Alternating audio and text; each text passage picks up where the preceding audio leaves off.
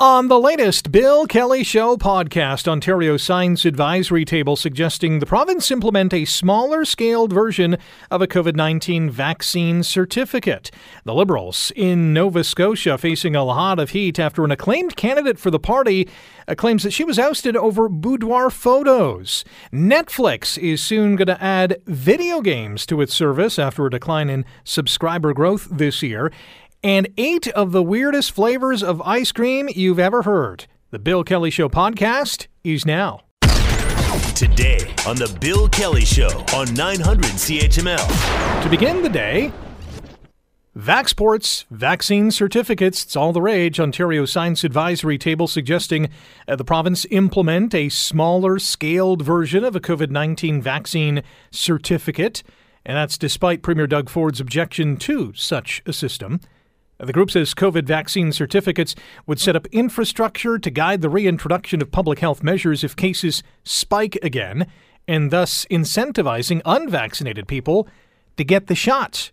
With more details, here's Global's Mark Carcasole. Stage three of Ontario's reopening has been a breath of fresh air. The return to semi normal has been good for small business, too. It's really nice to see our customers return. But the province's own COVID 19 science advisory table says the fastest way to reopen the economy fully is through so called vaccine certificates. We can either ignore the facts or we can look into potential solutions. With the Delta variant spreading, summer approaching its end, and kids potentially going back to school, he says having a provincial document to prove immunization immunization status can avoid major lockdowns and incentivize vaccination. We better get ready for, uh, you know, end of August, beginning of September, not to introduce it, but to have it in our back pocket if things start to look dim again. It's a hard sell for the Canadian Civil Liberties Association. Without details, they say it could work, but only while vaccine demand outpaces supply and COVID remains a large public health threat. Without that case for necessity, the risk is that we are introducing a new form of identification that you need to show show your own personal health information to everybody. And that would not be supportable. It's literally straight out of George Orwell's 1984. They speculate it could also be very expensive for the province. Now, of course, the province doesn't have to follow the advice of the science table, and it doesn't look like they're going to. In an emailed statement, a spokesperson for the Ministry of Health tells us, quote, Our government has been clear that the COVID-19 vaccine will not be mandated for Ontarians, but we do strongly suggest that people embrace the opportunity. At the same time, Ontarians have the ability to download or print an electronic COVID-19 vaccine receipts through the provincial portal should proof of vaccination be required in a certain setting. All right, so there's the 411 on what is going down with some reaction and some analysis. Let's bring in our first guest today. Sabrina Nanji is the founder of the Queen's Park Observer and joins us this morning. Sabrina, good morning. How are you? Good morning, Rick. I'm uh, enjoying the sun today. Yeah, it's about time. When do you expect to get your COVID 19 vaccine certificate? um, I've actually already got mine. It's it's on the fridge. It's kind of you know already peeling at the edges oh. and fading a bit, but uh, I, I, I guess it's all I've got. Um, and it seems that you know according to the premier, um, and as the health minister reiterated this week, you know it's it seems like it's a hard no on a more formal vaccine passport or certificate system, at least. I guess we shouldn't be surprised that the premier is not going to change his mind, but would this be good for business at least, or, or would it be a bad thing? Uh, no, that's a really good point. Uh, we've kind of seen after the premier took a hard pass on this that that business it's sort of been up to businesses to decide um, these you know murky waters. Really, um, we've already seen you know labor lawyers jump on it and say that this is a bit of a gray area. And we've we've seen some blowback to some businesses that are implementing vaccine policies or even publicly telling people of the status of their staff. Uh, there was a website. Uh, safetodo.ca that was aggregating these businesses and they had to shut down, you know, just days after starting because they the businesses that were named, you know, that said we we want people to come in who are vaccinated. You know, here's our staff status. That they were being bombarded really with negative, fake reviews, fake reservations, um, that type of thing. So so the blowback was major, um, and I think that you know the premier is right that it is someone's constitutional right to get.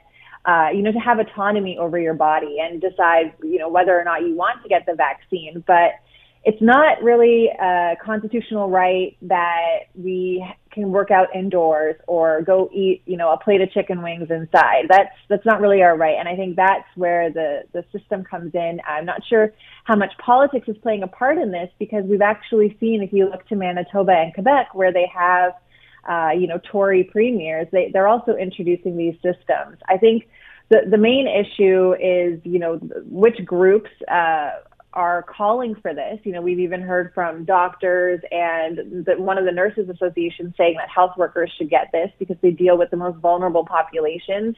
Um, the, the premier just doesn't seem like he's willing to budge. I don't think it's too late, but I think that we are going to see more of this free for all of, you know, different types of businesses. We've seen GoodLife, uh, the gym they they get they're getting backlash for not having um, proof of vaccination, whereas you know other places like strip clubs even that they're they're saying you know we we only want vaccinated people coming in. So I think that there's this uh, you know hodgepodge system that it's created, and it's just going to get a little more complicated.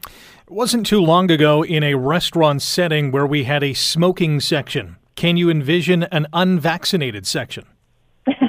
I mean, I think logistically, uh, that might be a bit of a nightmare for, businesses to set up because, you know, I, I think everyone's more worried about September. What happens when schools come back, when the weather starts to cool down and people start to head indoors? Uh, you know, most experts are saying that, that there is going to be a surge in cases. There are concerns about these variants. The more people who aren't vaccinated, it gives the this virus a chance to mutate and you know uh, get get uh, you know uh, mold itself, sort of like I should say, uh, to to form these variants, and and we have more of these breakthrough cases. So I think that. We're, we haven't heard the end of this vaccine passport system. The, the premier seems, you know, dead set against it. But I, I would advise people, you know, to to keep their their receipts handy um, just in case. What about the fraud aspect? Because the, the receipts that we get, the paper receipts or even the email receipts, I mean, it's easy to doctor them, or I guess it would be easy to doctor them if, if you worked hard enough and had the technology to do it.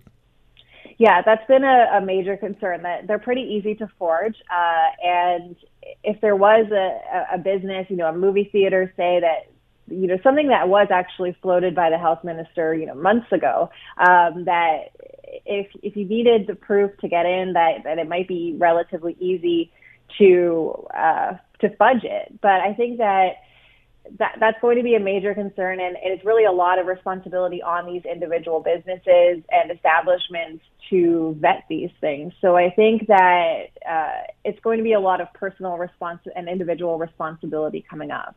Do you get the sense that the province is just trying to, you know, wash its hands of this certificate and say, "Hey, business, you you just take care of it," and it's almost abdicating some sort of responsibility? Um, I, I think certainly that's what the opposition critics at Queens Park are saying right now. They're saying that this this, this needs to be sorted. You know, there's there's so many questions. There's this really murky system being created now, and even you know from a legal aspect, uh, we had seen you know back back during the SARS crisis that the the the labor arbitrators looked at the law and said, you know, we, we couldn't mandate vaccines from people or ask them for it. So I think that now the question is, you know, is COVID more of a bigger deal about this? And at the end of the day, no one wants to shut back down. And I think we did hear from the top doctor this week. You know, just keep in mind that the science table that they when they called out for vaccine passports, their advisory. But we did hear from the the top doc who has a has a big hand in, in you know helping the premier make these decisions. That he did say they were reasonable. I think that he's hoping that more folks get their shot. That maybe if we are up to you know 90% of eligible Ontarians, we're around 80 right now with their first dose. That if we get to around 90% of people who are vaccinated, we might not need that system but that's a big chunk of people to go this last final stretch. And the, the clock is winding down to September. I think that when schools come back, when the weather gets cooler, um, that's when they really want to see this happen. So I, I think it's maybe more of a wait and see approach that they still could change their mind. You know, they could they could say we we're we're looking at the numbers. You know, we've gotten the advice and this is where things are. So so we're changing our mind. Um, but like I said, you know, the premier is right that it's that, that that it's constitutional not not to take the vaccine, but to to be able to do things um, more activities b- because of it, I think that's really where the question lies. Sabrina Nanji is our guest. She's the founder of Queen's Park Observer. You're listening to The Bill Kelly Show on 980 CFPL London, 900 CHML Hamilton. Rick in for Bill this week. There are certain sectors of industry that are mandating that you be fully vaccinated before participating in what they have to offer. And the cruise lines are probably the best example of that. You cannot jump on a, a, a boat, a cruise line, without you know proof of being fully vaccinated. Um, there's going to be businesses in Ontario, across Canada, around the world, really, that are, are going to say that you know unless you're fully vaccinated, you are not allowed in, or you know we'll still cater to you, but you know we'll give you your order of food or whatever the case is, you know through the side door or through this delivery window or or however that capacity is going to be laid out. Um, those businesses that will cater to the unvaccinated as well, do you think they have an advantage over those that are just focused on the vaccinated? Um, I mean, I guess I guess we'll see. We have seen some some of that backlash online, like I said, and um, it's it's really going to be up to how people feel comfortable in these things. I mean, we're seeing more and more jurisdictions bring in these measures uh, over in the UK, which you know Canada and Ontario they, they've sort of followed those trajectories. So I think that that this might become more of an issue in the fall, um, and we are seeing more people in Canada being open to this. There was a an Angus Reid poll this week that showed, you know, well over half, you know, uh, you know, 60 and 70 percent of people were open to having more activities available to people who were fully vaccinated. Because at the end of the day, no one wants to shut down. It's been such a tough, you know, more than a year, this dealing with this pandemic and these on and off, you know, fits and starts of lockdowns. I don't think anyone wants to go through that again. So I, I think there's going to have to be a lot of social responsibility, and, and there is, you know, some saving grace here for people who might be worried about, you know, interacting with with people who may not be vaccinated, if, if I could put it that way. That you know these businesses, as they are reopening, that they are still supposed to keep social distancing measures in place. So I think there are definitely concerns with these new, more contagious variants, but um, it's I, I think that it's going to it's going to be a lot of individual choice that it comes down to. You're listening to the Bill Kelly Show podcast on 900 CHML. Really interesting, uh, multi layered story out of Nova Scotia. They are uh, currently in election mode in that province, the Liberal Party trying to get re elected under uh, Premier Iain Rankin. Um, but the party is being accused of misogyny and double standards after a female candidate who was acclaimed in one of the ridings was forced out of the race over boudoir photos. And you're probably thinking, okay, what's a boudoir photo? It's you know an intimate collection of photos. Not hardcore pornography. You know, these are tastefully done in many respects. And while I haven't seen this, you know, collection of photos, Robyn Ingraham says that yeah, she notified the party that these photos were out there. She had, um, you know, posted these pictures of herself on places like Instagram and Tumblr, OnlyFans, all, you know, legal enterprises. So nothing was underhanded. She wasn't making millions of dollars off these photos. Just her way to make a little bit of money, express herself. But she had really come clean to the party well beforehand. Um, so, as I mentioned, she was acclaimed as a Liberal candidate in the district of Dartmouth South but on Saturday, she said in a statement posted on her Instagram account that she was bowing out of the race, citing mental health reasons. However, that wasn't really the case, according to her. She's saying that she was told to say it was mental health reasons, when in fact, the party did not want to, I guess, be exposed when these boudoir photos had come out. Tim Bousquet is the founder of the Halifax Examiner, and he joins us now on the Bill Kelly Show. Tim, good morning. How are you? Good morning. I'm doing well. How about you? Not too bad. This story has a lot of layers to it. What do you make of it?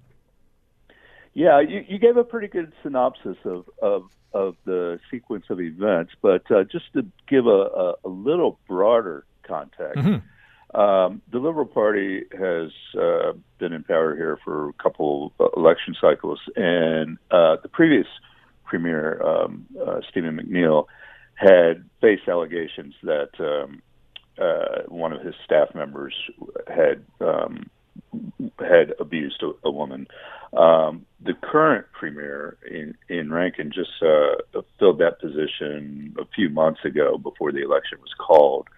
Um, he recently, just a couple of weeks ago, uh, came out and admitted that uh, when he was a, a young man, he um, he had t- two DUIs.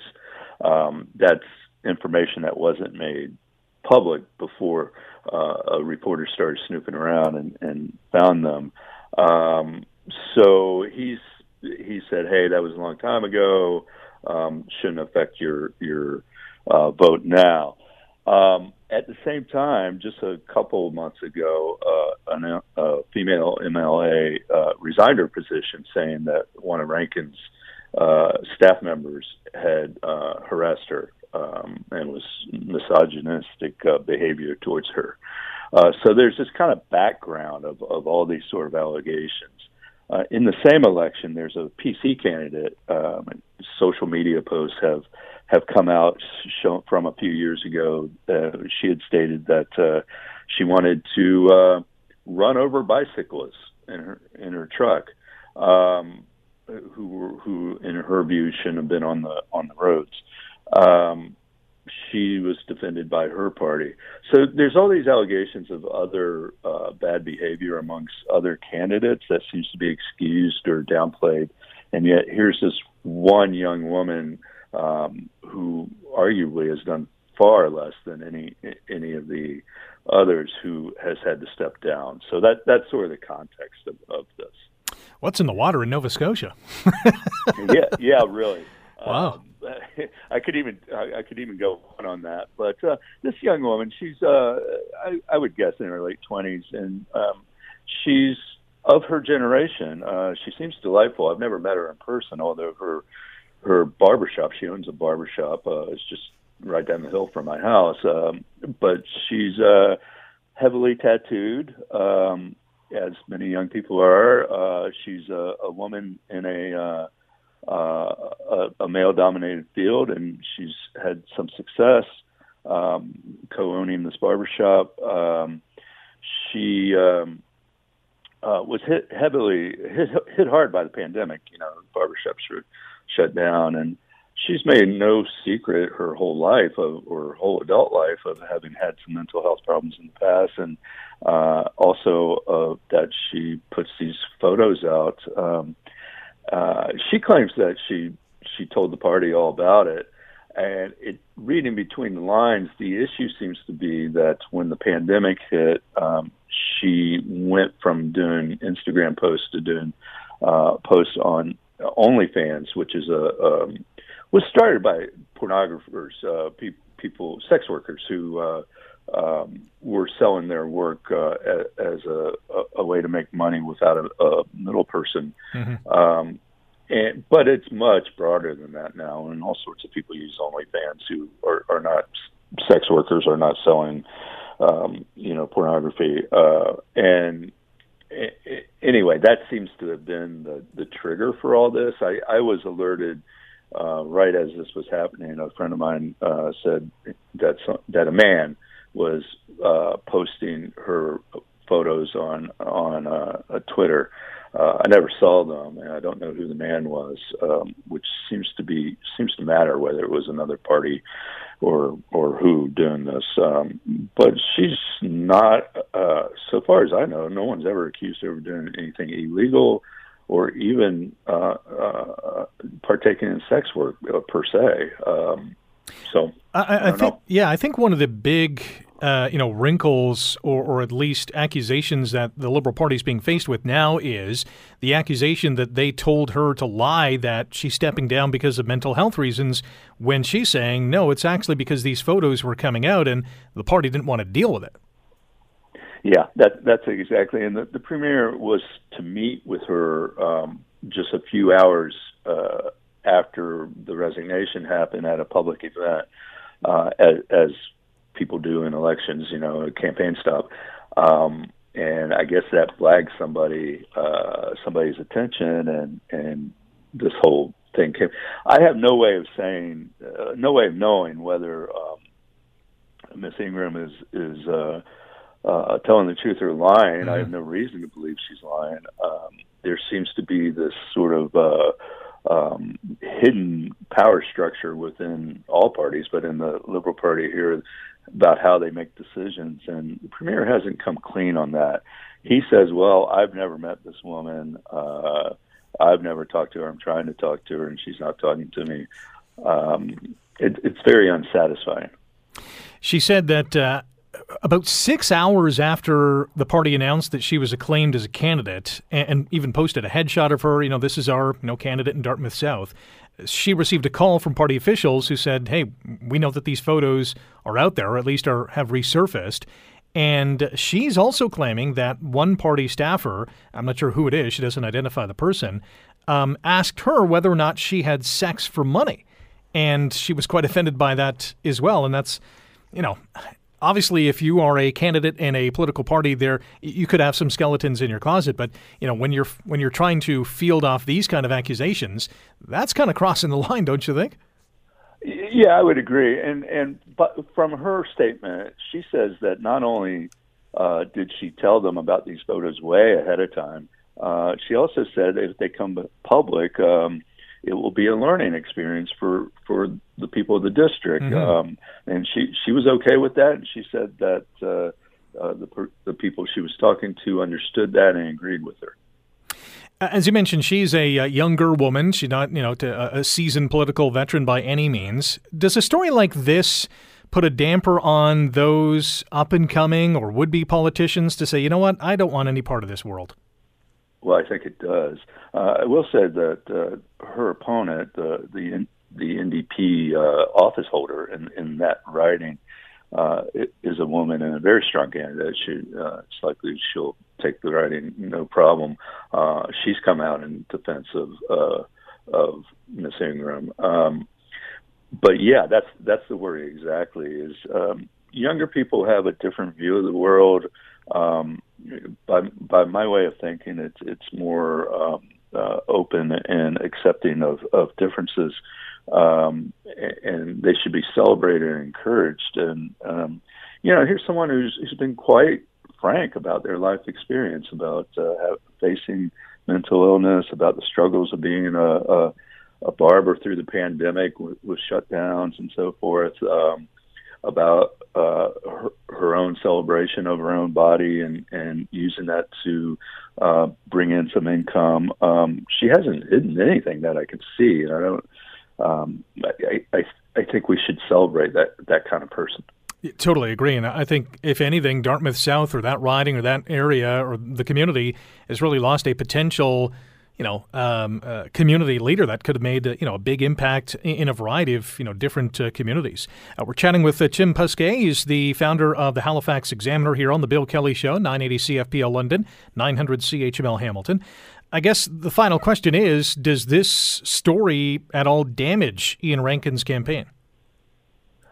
Well, yeah, it's the latest in a sequence of, of of things starting um, way back before him, but uh, under his tenure as premier, with uh, allegations of misogyny from his staff and um, his own DUIs that came of light.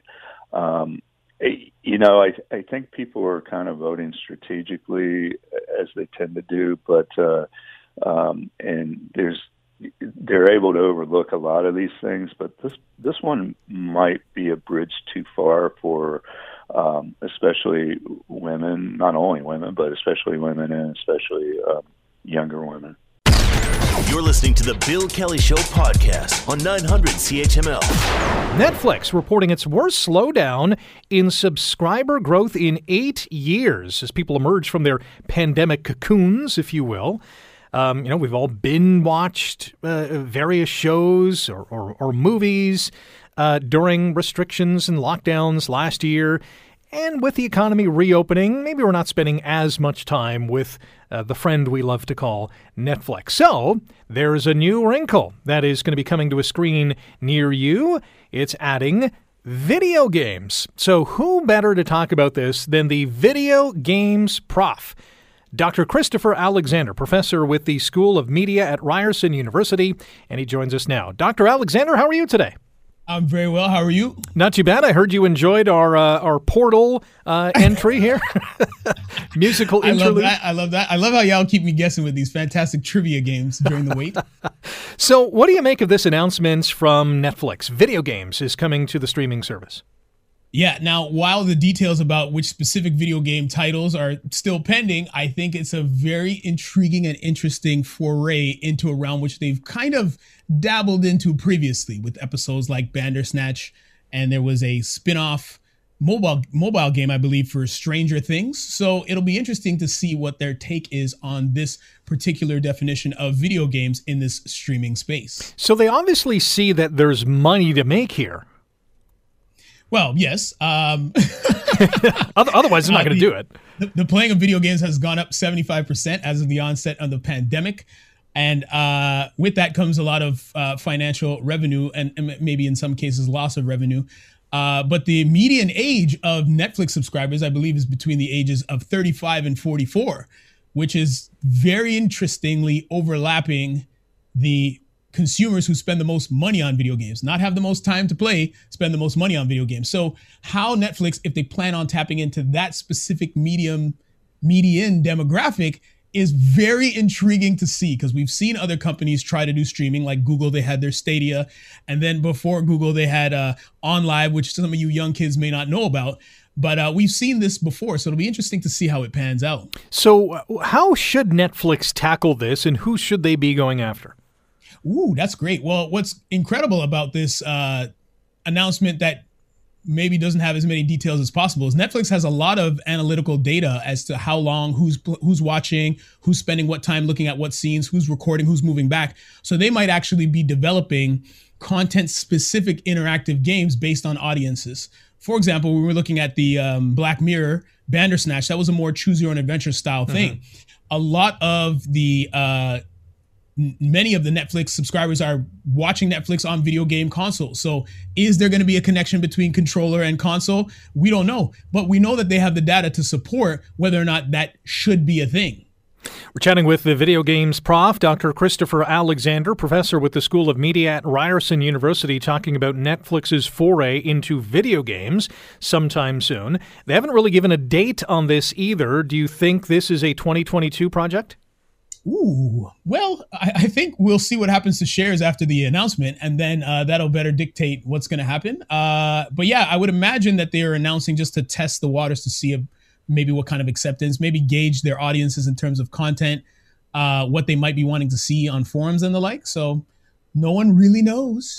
Do you think this will attract those who are uh, into the consoles, whether it's Xbox or, or PS5, or are they going after a different kind of audience? I would argue that they're going, trying to go after a different audience, uh, just because of the variability of the different platforms with which people are using to engage with Netflix. You cannot guarantee particular processor, graphics card, all of these things as you would on a console, for example. So it might be more of a casual audience, and we do have to be aware of uh, some of the trending things in uh, free to play games and microtransactions, because there was not, it- to my memory, an announcement of cost or anything. I think the suggestion was it would be free. We don't know whether or not that's free with asterisks or just free. Yeah, the asterisk is you're going to pay sometime down the line. It very well could be. Um, it, it's probably safe to say that some hardcore gamers will probably check it out because they're, you know, they're they're rather liberal in their thinking because when everything new comes about, they want to test drive it.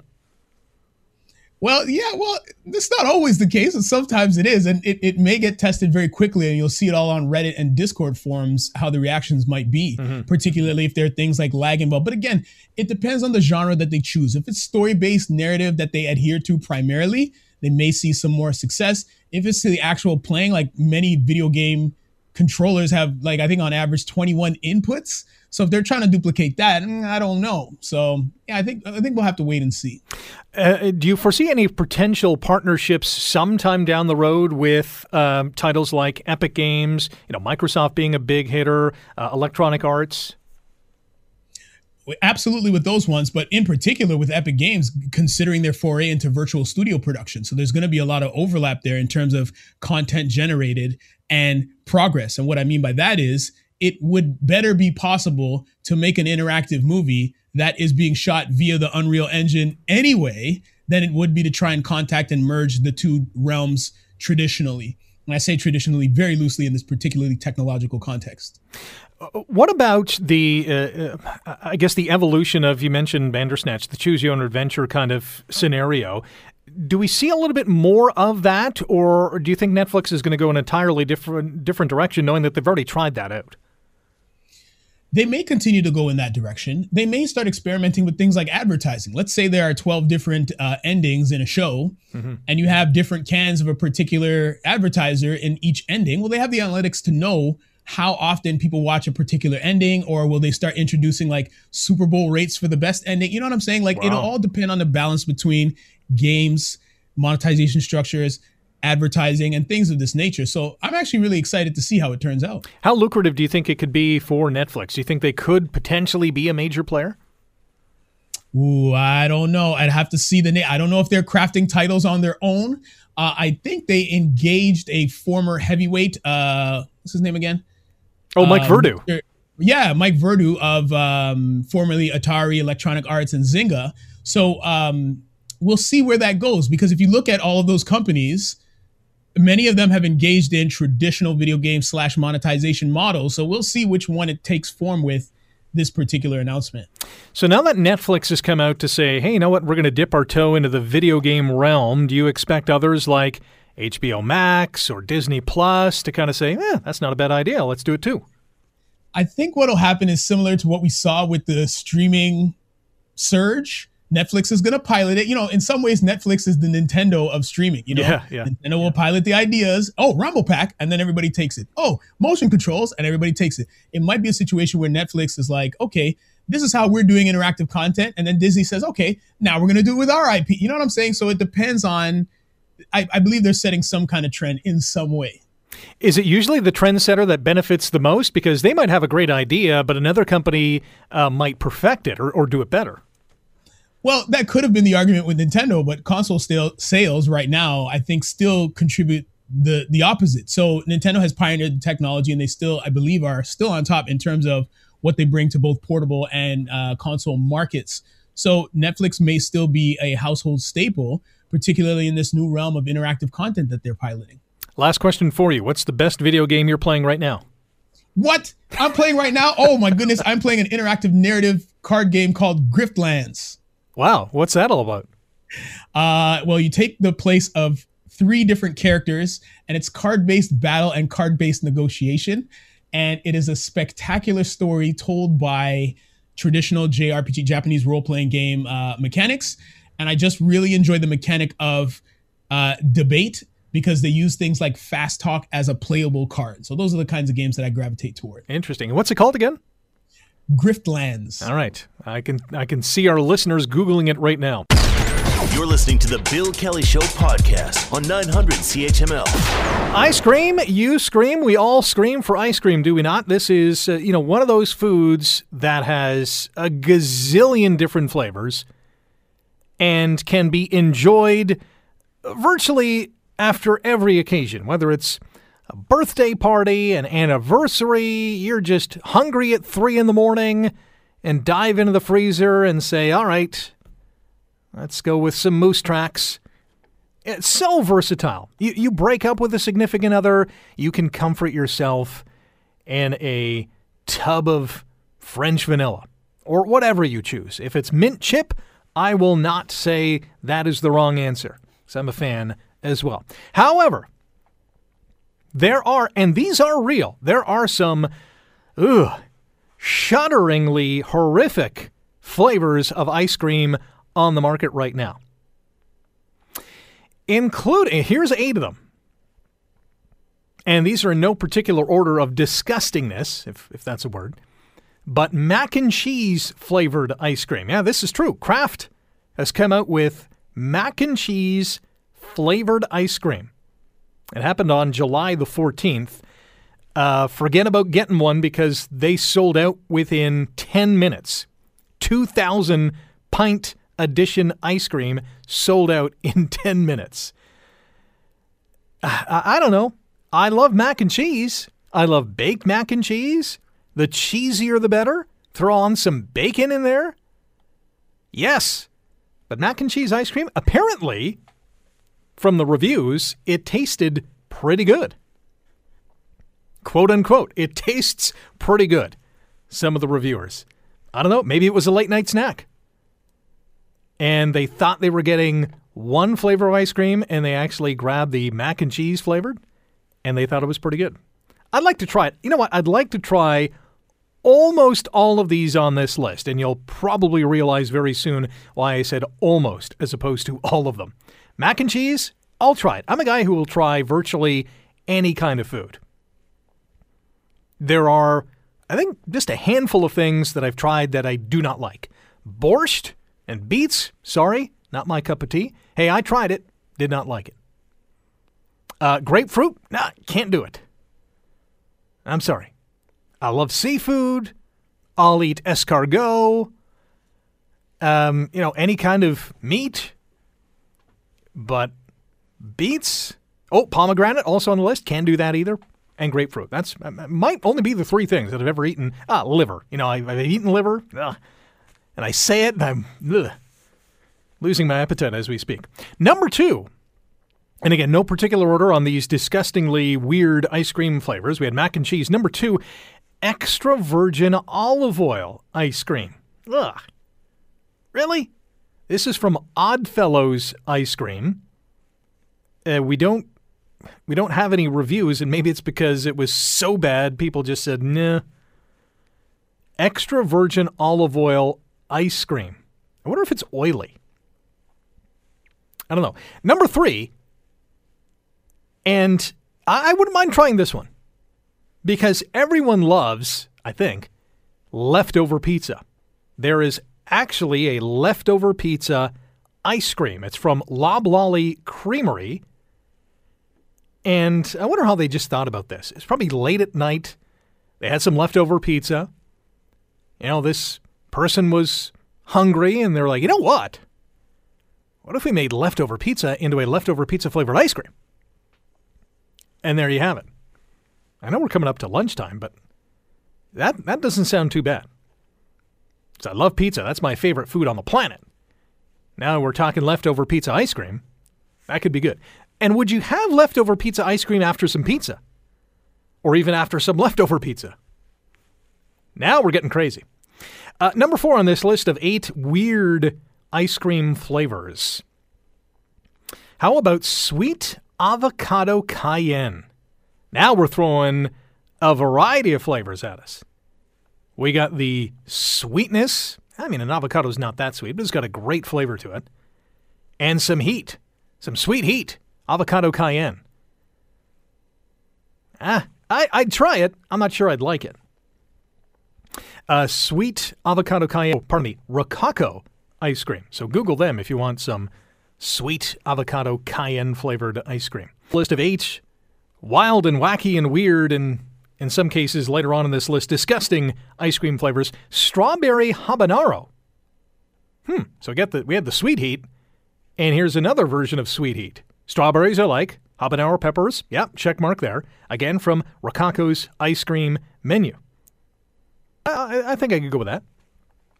Number five. All right this one's a little out of left field but it's in the leftover pizza realm. From Rehoboth Ice Cream comes Thanksgiving dinner. Mmm. I'm thinking gravy, turkey, stuffing, mashed, all in an ice cream. yeah, I'd try it. I'd try it. I'm not sure I'd like it.